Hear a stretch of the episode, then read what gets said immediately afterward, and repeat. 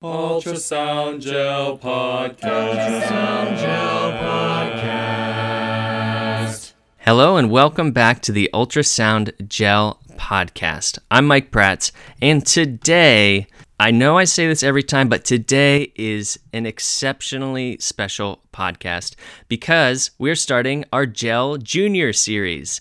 So, this is our pediatric branch of the Ultrasound Gel podcast, and I'm so excited to have with me today doctors Delia Gold and Leanne McLean. Thank you so much for joining me and starting on this excursion with me. Hi, Mike. Great to be here. This is going to be so much fun. And to introduce this subset of the podcast briefly, we have these two wonderful POCUS leaders, as well as we'll be joined by Dr. Russ Horowitz as well. And hopefully, we can now get a little bit more expertise in pediatric point of care ultrasound.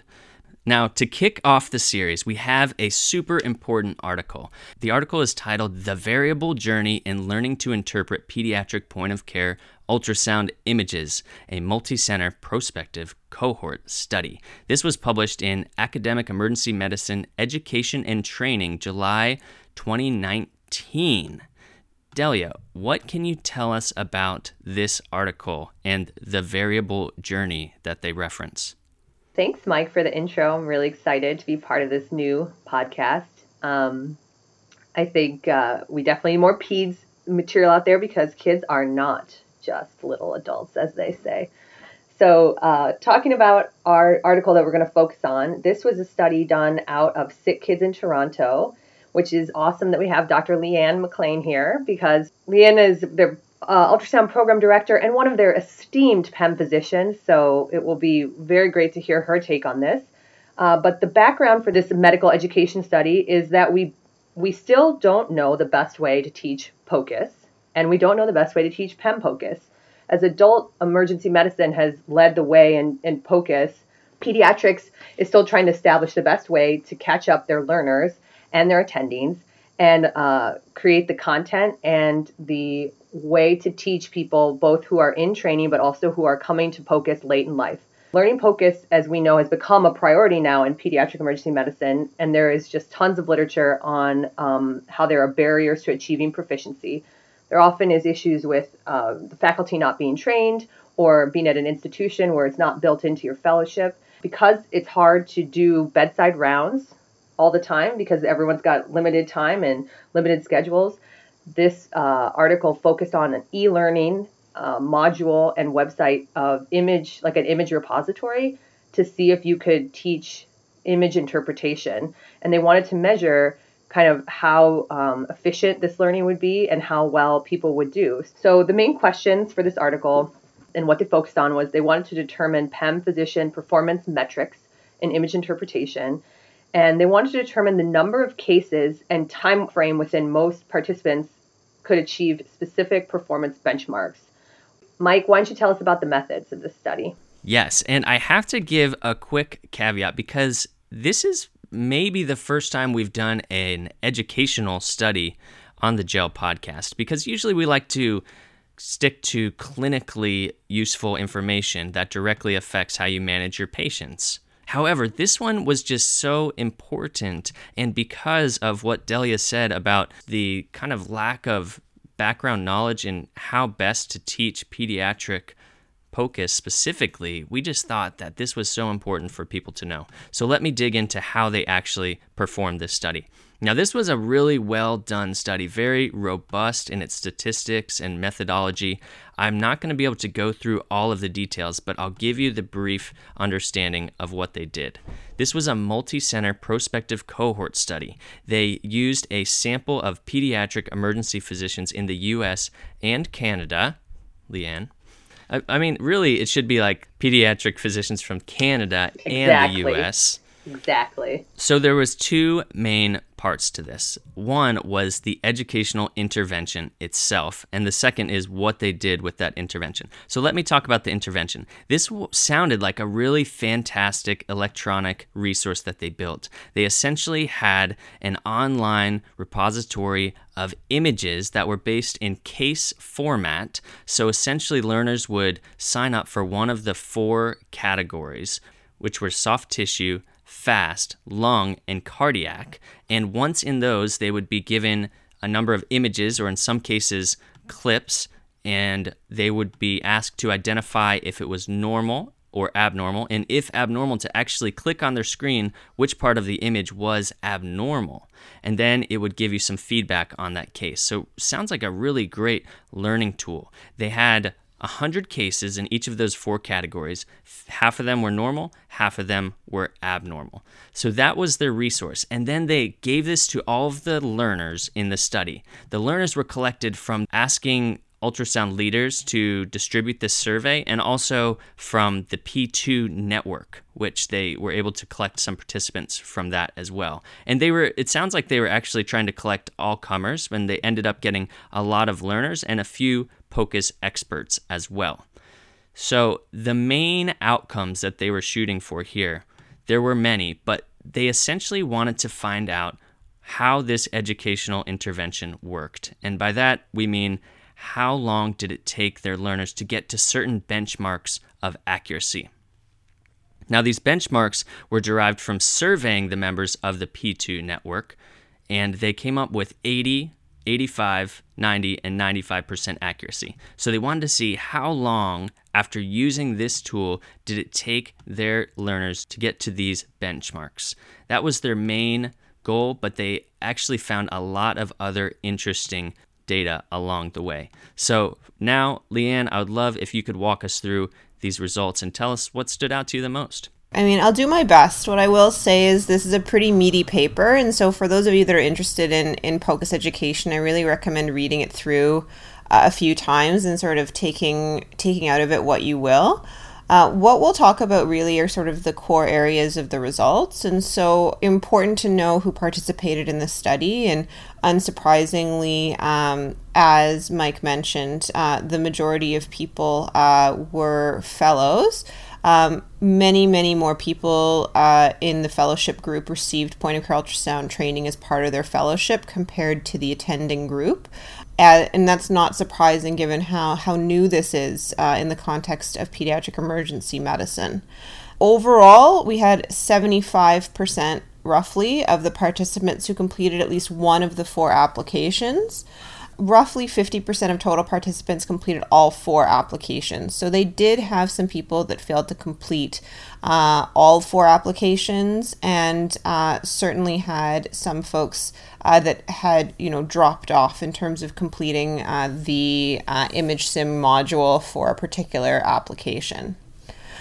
When they looked at their primary outcome, what's really interesting and what they tried to do in the study was try to predict the median number of cases that would be needed for a specific application for a set benchmark of accuracy.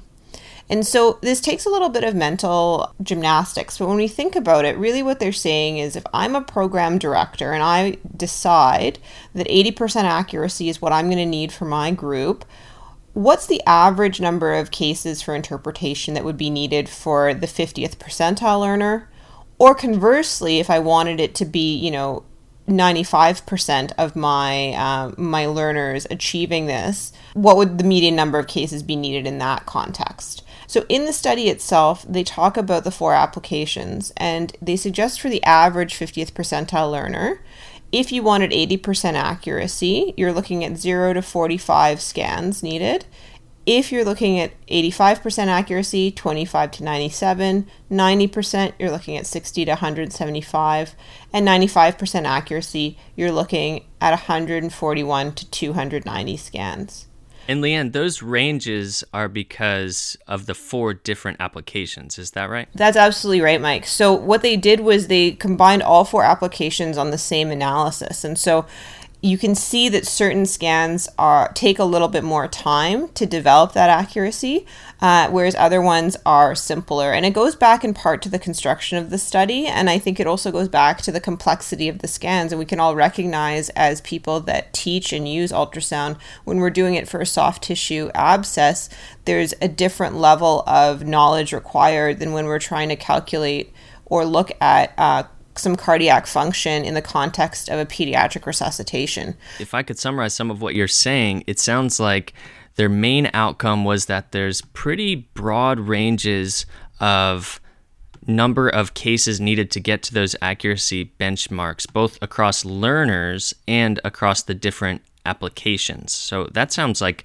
pretty interesting findings because it's not a one size fits all where you can just say do 25 scans in many cases this was like in the hundreds before they they reached those benchmarks. Yeah i think that's absolutely right mike. I think that the take home from sort of that component of the results is really that there are these different types of learners. And anecdotally we can see that when we teach some people really really get the visual learning piece of point of care ultrasound quite quickly. And for others it takes significantly more repetition and practice and intentionality about working on their interpretation and recognizing what they're seeing on the screen. And to underline, you know, the complexity, don't forget this is just image interpretation. So I think we've all seen the learner or even ourselves as we were learning having to perform the scan yourself and try to interpret it adds uh, difficult to measure change in how we do this. And so this is just the pictures and they still are having a broad range that a number can't define. Anything else from the results that we need to know, Leanne? Yeah, so I think that the other interesting thing that I found uh, in looking at the study was uh, in their performance outcomes section, they mentioned there's no association uh, of the PEMPOCUS physician learners achieving expert performance with any of their defined baseline variables. So, things that they looked at included the number of POCUS scans uh, that the um, physician learner had obtained themselves. So, that's the physical um, scanning and submitting for quality assurance. They looked at their initial accuracy, they looked at whether they'd been plus or minus five years in practice, and they looked at their practice uh, location as well Children's Hospital versus other, in addition to POCUS training in their fellowship versus none. And so, what's really interesting about this is, you know, in designing the study, you'd probably predict that some of these variables might have an impact into how uh, how well you can accurately uh, interpret images, and it seemed that that didn't really bear out in their uh, results. So you could wonder, you know, one that's interesting, uh, why there's no association, which we can talk a bit more about in the discussion, and two, you know, the study wasn't really powered to look at that, right? It wasn't their primary outcome, and so maybe a larger cohort uh, will help to tease out a few more of these. The other thing I'll just mention really briefly is the time commitment component of this. Um, so, this is a 100 case module, and uh, on average, they found that it was pretty limited in terms of time. So, it didn't take that much time to complete each application. Soft tissue took between 20 uh, to 40 minutes, lung took 40 to 72 minutes, cardio took 39 to 72 minutes, and fast took 49 to 76 minutes. So, pretty incredible as a sort of discrete learning tool, especially with all of our busy lives, to be able to condense that amount of education into such a small time frame. Yeah, that's really impressive, and I think speaks to the work that they put into developing this resource. It seems really valuable. At this point, I think we have the main findings of the study. I would love to hear your thoughts, both of you, on what you think about this. How does it affect how you teach or think about pediatric POCUS teaching or education? And were there significant limitations we need to think about? I think it's a wonderful study. It has it spoke to me in that I have, as coming from an institution unlike Leanne's, where we're kind of newer to point of care, we have just such a vast level of training amongst our attending physicians. And a lot of the issues in hospital credentialing and maintenance of certification and using, and actually just using POCUS in a safe manner, they want the attending physician to be able to supervise the learner. And if you, even if you tell them that the learner might be better at the modality, uh, that's not okay, right? And we don't usually say, oh, my resident's better at intubating. It doesn't matter that I can't do it because I know my resident can do it. But intubation and using point of care ultrasound, I, I do, I, I want to say something a little kind of rash, but they're not the same thing. Um, point of care ultrasound is a new modality that we are starting to incorporate and has amazing capabilities, but there is times where there are workarounds and there are ways there's plenty of wonderful chem clinicians who don't know how to use POCUS. And so what I've always wondered is focusing for some of the uh, older attendings or attendings who don't have the time, even though it doesn't look like a ton, but they don't have the time to learn POCUS. If you focus on the image interpretation and you have the trainee obtain the images, because that is a very complex psychomotor skill that requires a lot of bedside training, but the main important thing is that the attending physician can interpret it and know what to do with it. And I've I've always wondered, you know, could you do a version of this in your ERs? And I think we know that there are older attendings who can interpret the picture but can't obtain it. And so this study to me was to actually look into it and, and talk about the learning and the variable pattern and how people learn and can they do it was just it's very impactful for um, things that hospitals care about and program directors care about, like credentialing and making sure people can use POCUS safely. I'll say two things. It is it is a really impressive study. Delia and I have talked a lot about uh, the value of that sort of interpretation. Um, I guess over review um, when trainees are are scanning, and there's certainly interest from a segment of attending physicians in developing skills within that. One of the things that I sort of wanted to bring to the group and think about is is it really fair that we're asking trainees to do interpretation outside of the bedside in the way that we would as program directors or POCUS faculty with our quality assurance. Because, you know, when we train our POCUS fellows, and I, I don't know about you, uh, Mike, at your center, but quality assurance and image interpretation in the absence of a full clinical picture is sort of a back half of the fellowship kind of job. It's not the start of the fellowship. It's really about moving yourself to that expert role. So, not saying that you're competent, but that you're truly expert to get one or two lines of a clinical vignette and then look at an ultrasound scan and know where in the body that is, know what you're interpreting, and understand the context of that. And so, you know, as somebody who's used the platform and somebody who uses that platform as part of our um, competency delivery in our institution, I think it's one of the pieces that I've always sort of thought about with it. You know, it's very interesting to remove it, and I think it's important, but I wonder. And part of this could be my own bias because I learned how to acquire my images in addition to interpreting them. And I find that those complement each other really well. So it's just curious to hear your thoughts as to pulling out and selecting the interpretation and where the value of that can come from. This is only a piece of the puzzle, and it's a great start to the discussion because I think it would have been way too much to tackle everything that goes into all of the skills of using point of care ultrasound clinically you kind of have to break it down to figure out each step one at a time before you put it together. So, of course, we're not faulting the authors for that, but at the same time, we don't know how what they have established here is going to translate into real life. My take on this data is that it's really valuable to start with and certainly is going to be a huge stepping stone for further research in figuring out where to go in teaching our learners after they have done this initial training in image interpretation with a lot of pathology. And certainly the pandemic has brought to the forefront trying to parse out, you know, certain aspects of education that lend themselves to online learning or a digital assessment or whatever it might be. One, it's it's great that they they took the time to think about this and structure it in such a robust way. Uh, but two, it's just become even more useful, I think, now in our current circumstance, even though this was created in 2018. What's so exciting about this moving forward is if it does get disseminated and start being used by more sites, they'll have more data to sort of look at and actually parse out specific, maybe even learner types uh, that could benefit from more of this uh, or less of it. Uh, and as we move it into more modalities as well, I think that it's really interesting to think about all the different applications that it could lend itself to. Regarding the discussion of the fact that there was no difference, no association of the PEM POCUS physician learners achieving expert level with uh, the number of scans they do or if they had training in POCUS in their PEM fellowship, I think that that was surprising, and I think it is theoretically could be related to the institution where it was being used. I would love and kiss Leanne if my attendings would do that well. well, let me summarize this study. This was a prospective study of 177 international participants who took an electronic learning module in four applications of pediatric POCUS.